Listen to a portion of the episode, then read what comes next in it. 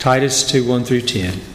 You must teach what is in accord with sound doctrine. Teach the older men to be temperate, worthy of respect, self controlled, and sound in faith, in love, and in endurance. Likewise, teach the older women to be reverent in the way that they live, not to be slanderers or addicted to much wine, but to teach what is good. Then they can train the younger women to love their husbands and children, to be self controlled and pure, to be busy at home, to be kind, and to be subject to their husbands, so that no one will malign the Word of God. Similarly, encourage the young men to be self controlled. In everything, set them an example by doing what is good. In your teaching, show integrity, seriousness, and soundness of speech that cannot be condemned, so that those who oppose you may be ashamed because they have nothing bad to say about us. Teach slaves to be subject to their masters in everything, to try to please them, not to talk back to them, and not to steal from them but to show that they can be fully trusted, so that in every way they will make the teaching about God our Savior attractive. May God add the blessing to the reading of His Word this morning. Well, did that uh, scripture reading raise any of your 21st century eyebrows a little bit? Some of the things that um, Apostle Paul said there, uh, probably some of you thought, I'm not sure if I agree with this guy.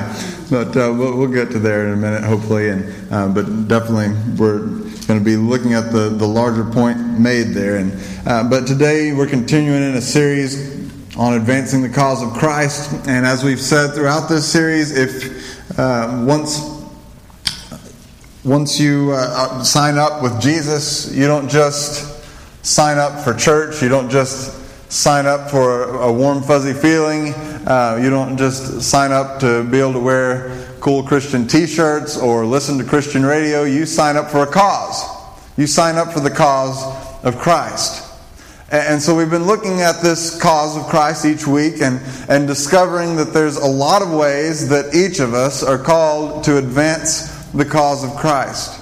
There are some ways that, that some people do it that they're specifically called to do, and not everyone is called to do that. But there are other things that everybody can do to advance the cause of Christ, a whole bunch of them in, that are described for us in our New Testaments. And so we've been looking at one each week. You know, we started with prayer as the number one way to advance the cause of Christ. We've looked at money as the second most mentioned way in our New Testaments to advance the cause of Christ. Uh, we talked last time about our works together, the things that we do as a church to bless the community around us, and in so doing, we advance the cause of Christ that way. And, and today is going to be a little more personal. Now, we don't advance the cause of Christ just out of some you know crazy desire to take over the world. Uh, we believe that's going to happen anyway when Jesus returns, right? So we don't have to worry about taking over the world. He's got that covered. Uh, but what we're trying to do is respond to the heart of God that so loved the world that he sent his son. And his son had such compassion for the world that he gave his life. And then he gave the church a mission to take the gospel, the good news of what Christ had done, to the world. And so we're called to this as individuals, as, as a church. When we sign up our name gets attached to the cause of Christ. And as it is with all causes, no matter whose cause it is or what it's fighting for, the behavior of the people who are attached to that cause influences what people on the outside of the cause think about that cause, doesn't it? I mean, let's just take some relatively modern examples. Uh, go back a few years to the civil rights movement and compare the work of Martin Luther King to that of Malcolm X. And, and who would you say has the most respect And not only that, but, but who between these two men would you say had the greatest impact and influence in the long run? The one who publicly espoused violence or the one who publicly spoke for peace? Because your behavior and, and, the, and the way you uh, represent a cause affects not only the outcome of that cause, but just people's opinions about it. Take a more recent protest, Occupy Wall Street, one of our, you know, I think one of our, for a lot of us, a, a favorite punching bag because there's so many uh, things that went wrong with this protest and, and, it just got so ugly and disgusting and, I mean, crime and, and trash. And we've heard so many just horror stories out of the streets of New York from when they took over Wall Street and, uh, and you know, Maybe they had a valid point, but no one knows it now because they ruined it through their behavior, right? I mean, take another one uh, the cause against abortion. And you've got people who bomb abortion clinics and things, right? And when they do that, it hurts the cause for the fight of the most basic right that every human life has to have a chance to live. And they undermine that by taking human life. Their behavior affects the cause to which they are aligning themselves. Take the Christian cause and consider someone like Billy Graham. You know, compare him to uh, some of the, you know, the TV evangelists of the past or whatever who've had big blow-ups and scandals, and, and here's a man who's lived his life with integrity throughout his whole life. And so now he's earned the respect of an entire nation. And in so doing, attaches a good reputation and, and makes the gospel that much more attractive, right? Now, we sitting in this room, we're not Billy Grahams, and, and most of us, we don't hit the streets that often with signs or, uh, you know, we don't align ourselves to causes in that way. And yet, if you're here, you have aligned yourself with the cause of Christ publicly.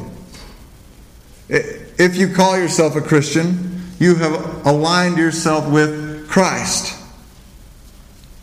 If you if you are uh, if you align yourself with like maybe you wear a cross, jewelry or whatever, uh, you know you are aligning yourself publicly. People know. People know that if they don't see you drive down the street to church, maybe they see you come home in your Sunday best. I don't know. But people know. And because they know, the life that you live, the behavior, your behavior, be it good or be it bad, influences what they think about Christ. And so, so this is so huge that we talk about this today because, and to some degree, you know, if you have an opportunity to one, turn someone from Christ and towards eternal death, or turn someone toward Christ and toward eternal life through your behavior. I'm not putting all of it on you, don't worry. Ultimately, that's between that person and God. But we would be foolish if we didn't recognize that we do have influence some people more than others. But we have influence. And, and when we attach ourselves to Christ the way that we have publicly, then the way we behave sheds a certain light on Christ. And we all know people who have either rejected God and the church because of Christians that they knew, right? And the behavior of those people we also, and at least that's the excuse that they give. And we also know people who have come to Christ because of great examples of people, friends, family that they knew. Right? And so let's talk for a moment today about our behavior and how we can advance the cause of Christ. Now, in this passage from the book called Titus, it's a, it's a letter, like so many uh, of the Apostle Paul's things that we have compiled in our Bibles. There's a bunch of letters, but unlike the one that we looked at recently, where we emphasized how he was saying y'all a lot, right? We just didn't have the Southern translation available, but he was saying y'all. It was plural. He, you know, whenever he writes to a church, he, he's writing to a group of people. Uh, but this is different because you know, and you might notice from the name Titus, this wasn't a place. This wasn't a church and a place. This was a this was a man by the name of Titus who, as we get the context of this, he's a, he's a young man whom Paul is mentoring. In fact, he calls him the child, his child in the faith. So, you know, in that day and time, a, a son would be kind of like a representative of the father in business transactions and so forth. And so in the church, this was a guy that, that Paul would send where, where he couldn't go. You know, whether because of age or because of imprisonment or because he just can't be in two places at once. Uh, at once he had people like Titus, people like Timothy, that he could send to churches and places to, to stand in the role of pastor or uh, whatever role he needed them to go into, and he could, they could teach and represent the gospel as Paul would if he could be there. And so here we have Titus, and he's writing to Titus and giving him instructions and giving him encouragement on how to teach the church there in this place called Crete. Now, one thing we've got to mention before we even dive into the details is that in this culture, back then, things would look a lot different than they do in our culture in so many ways. I mean, first off, people lived shorter lives. They, uh, they got married a lot earlier, like once you hit puberty, you were ready.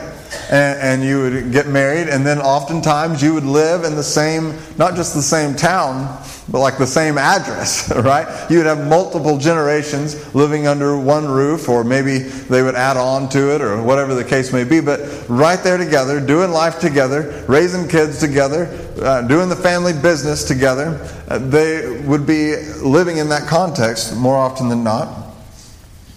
We also have to realize that uh, in that day and time, probably something like 35 to 40 percent of the population in the Roman Empire would have been slaves.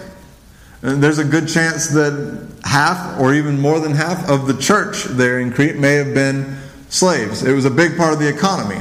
That was a lot of people's jobs back then. And so, different things like this inform our reading a little bit as we look at this passage. And I'm not going to get into the details of what he told everyone to do, but we'll just kind of do a, a kind of a brief overview. You know, he started with the older men, and then he moved on to the older women. And he said things like tell them to exhibit self control, be respectable, don't talk bad about people, stay away from intoxication, substance abuse, that kind of thing, take good care of your family, etc., etc. Now, one thing to think about here that I was a little bit uncomfortable with on a personal level was that uh, when he talks about older people, he may have been referring to people in their 30s. I, I, mentioned that, that people, you know, lived shorter lives and, and that they got married, you know, earlier. By your 30s, you'd have grandkids running around. You know, that would have been the norm.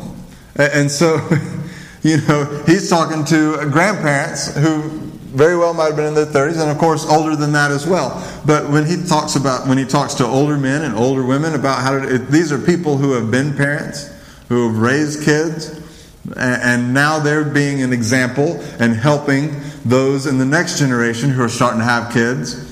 And, and starting to have families and, and be husbands and wives and learning how to behave themselves and how to how to do it, you know, how to do it in a God honoring way. And so he, taught, he went into details about that. Then he talked to the younger women and the younger men. He talked to uh, slaves as well. And, and it would be easy to say, well, hang on a second. Is Paul prescribing slavery as, as a good thing? Is he, is he signing on his support for the institution of slavery? And, and I would say, well, no, no more than he's commanding that all women forevermore should stay at home all the time. right? Uh, he's, he's talking to a specific culture about how, through their good behavior, they can advance the cause of Christ. Look at the reasons he gives. Look at the summaries that he gives along the way. He, he says, Do this, this, and this, so that no one will malign the word of God. And, and do this, and this, and this, so that those who oppose you may be ashamed because they have nothing bad to say about you. And then on the flip side of this, you know, behaving this way and this way and this way, so that in every way you will make the teaching about God, our Savior, attractive. We could sum up this whole chapter 2, 1 through 10, with something like this Make sure your behavior is so good that the world around you can't deny the goodness of the gospel. So, what we have to do in our day and time is say, okay, in our cultural setting, you know, all the women may not stay at home. In our cultural setting, none of us may be slaves. But a lot of us, we go to work. A lot of us, we have families at home. We, you know, we still live our lives both in the private arena and the public arena. So, how can our behavior today, how can we make sure that it is so good that the world cannot deny the goodness of the gospel. And I want to suggest to you today that you know we have to realize that this is not this is not a replacement for words. We'll get to words here in a couple weeks. But this is recognizing the reality that sometimes your behavior it can do more for the cause of Christ than your words. Certain people, certain relationships, certain situations.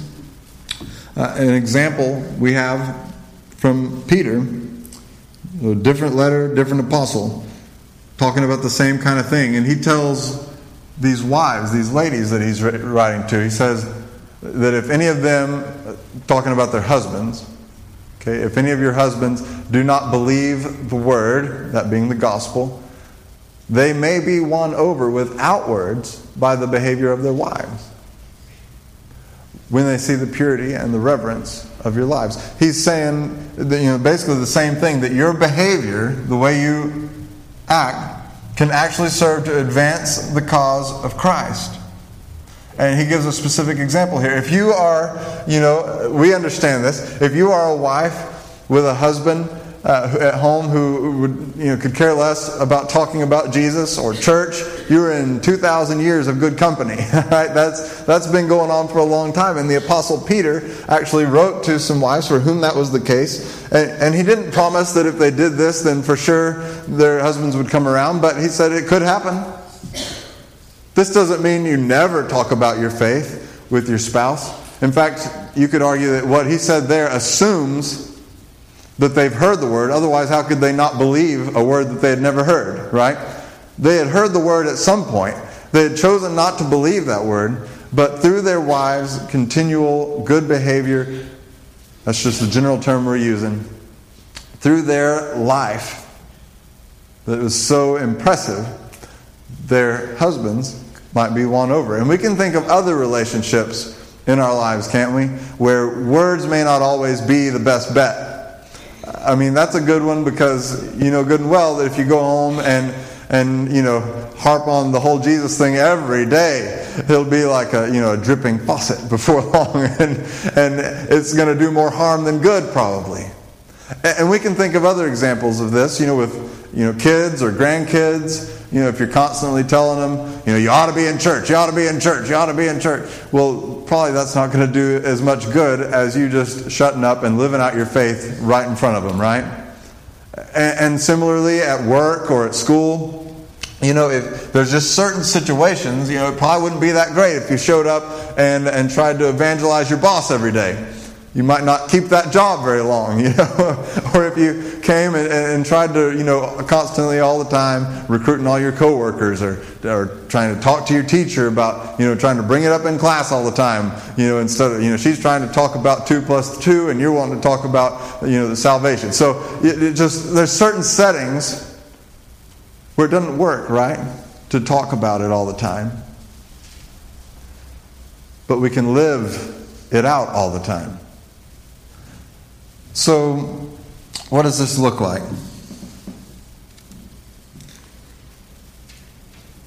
Because sometimes the right behavior is more effective than the right words.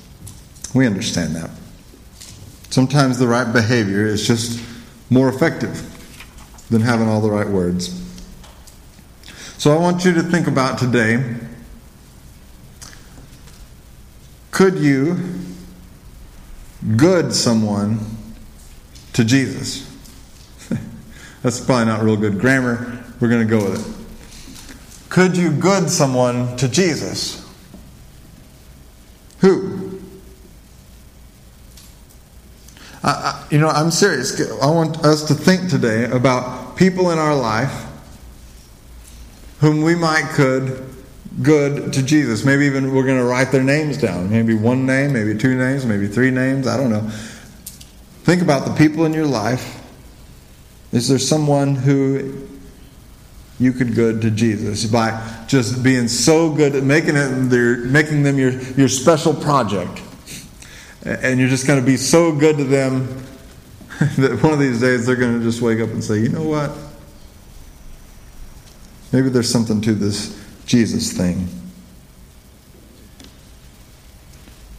So let's just think practically for a minute, and we'll just follow kind of the same framework that the Apostle Paul did, and just talk through a little bit of some practical ways that we can, through our good behavior, advance the cause of Christ.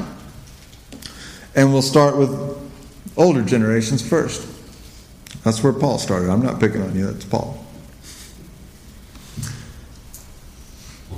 What about your kids and your grandkids? And, be careful of saying, oh, "I'm not worried about them. They're you know they're in church, etc., etc." Especially with with our younger kids and grandkids. Don't make the assumption that the faith of their youth is going to be the faith of their adulthood. We live in a, in a time where increasingly we see young people, young when they hit their young adult years, those college age years or whatever, a lot of a lot of people walk away from their faith, walk away from the church, walk away from God. Some of them come back later, some of them don't. Live such a life before your kids and grandkids that your behavior makes the gospel of Jesus Christ attractive to them. Makes it attractive to them. And you don't know. I mean, maybe sometime after you're gone, they'll have a crisis of faith. And the thing that may bring them back to Christ is remembering the example you set, the way that you lived out your faith. And so think about that. If you are a, a younger adult, maybe you've got a young family at home, you know, how do you treat your family? How do you treat your spouse? How do you treat your kids? Do you prioritize time with them? Presence with them, not just time in the same room, but quality time with them. Building a relationship, doing things together. Are they are your kids growing up in a home that man, makes Jesus look attractive. Because the way you treat your wife in front of them, the way you treat your husband in front of them, the way you treat them and raise them, the way you discipline them in love, all these things, they add up over time, they matter. Maybe you're a young adult who uh, you don't have a family yet, you'd like to have a family at some point. Uh, well, then, as you go through life with friends and the dating scene and all that. Live in a godly way. Good behavior is not just about showing kindness to people, it's about living out the teachings of Jesus in front of people that we believe are actually the best ways to live. And so that may mean uh, choosing to live a pure life, choosing not to move in with someone before you're married. That's going to make a pretty big statement in our society today. It's going to show that you believe Jesus' ways are the best ways. And your good behavior will make a positive statement about Jesus Christ. Maybe you know you work somewhere. You've got a boss or a teacher. You know, school school is just you know work without pay. So, you know, uh, and, so, and when you get to college, you get to pay your boss to work for them, and uh, that's a neat thing that we all enjoy going through. And they, they, so that's a, isn't that neat how society worked that out for us? And and so we pay them uh, so that we can work for them. And then, but you know, it's like a job. So if you're in a job type situation at school or or at work, you know, how do you are you the employee, the student that they can count on? Are, are you the the employee or the student that's distracting all the other employees and students? You know, the the way we behave in those settings matters. The Apostle Paul talked about it in context of of slaves and masters, because that was a big part of the economy back then. We'll just talk about it in terms of bosses and employees. If you're a boss or a teacher, then man, you've got an opportunity, right? By the way you treat your employees, by the way you treat your students, to make the gospel attractive to them. So we can see a little bit of how these things play out. You can think of other examples. So think about some names. Think, you know, think maybe think in those frameworks of family, whatever stage of life you're in, or of uh, friends, co-workers, bosses, employees, neighbors. Is there someone that you could try and good to Jesus? I just wonder is it, is it possible that we have severely underestimated the effectiveness of our behavior in advancing the cause of Christ? Have we forgotten about that one? Sometimes we spend a lot of times worrying about what we should say, whether we should say it, when we could just get busy doing something good for somebody. Now, I'm not making an excuse for never speaking up. In fact, I will make the case in just a couple weeks that there is a situation in which we are all called to speak up about our faith. And, and so, you know, not making that excuse at all. But I would say that there's also situations, and I think you would agree, where more harm can be done than good by keeping on speaking up about a situation, about your faith. And that's what this week is about.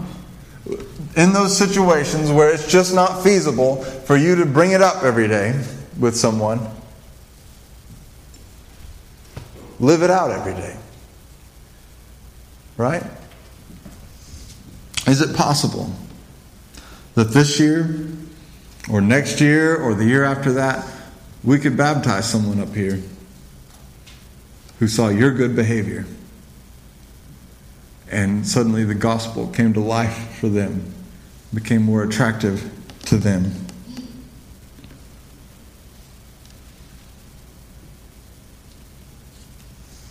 Even though we cannot always effectively tell people about Jesus, we can always effectively live Jesus in front of them by the help of the Holy Spirit. And here's the, here's the bonus in this as we wrap this up. Is as we've said it time and again, when we live the Jesus way, which is all about goodness, then it just makes it's just a better way anyway. And so what happens is your home life gets better. Your family gets better. Your, your workplace becomes a better place to work. And yes, when you live out your faith this way, it just might make a difference in someone's life now and for eternity. Let's pray together.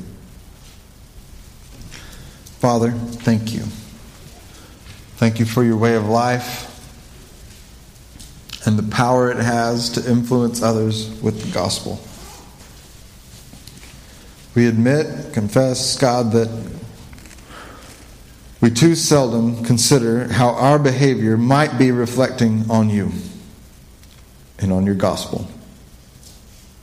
So, Holy Spirit, help us to live lives worthy of the gospel that we cling to, worthy of the repentance that we proclaimed when we were baptized into this new way. Help us to live in such a way that someone might see the way we live and come to faith in Christ. Pray this in Jesus' name. Amen.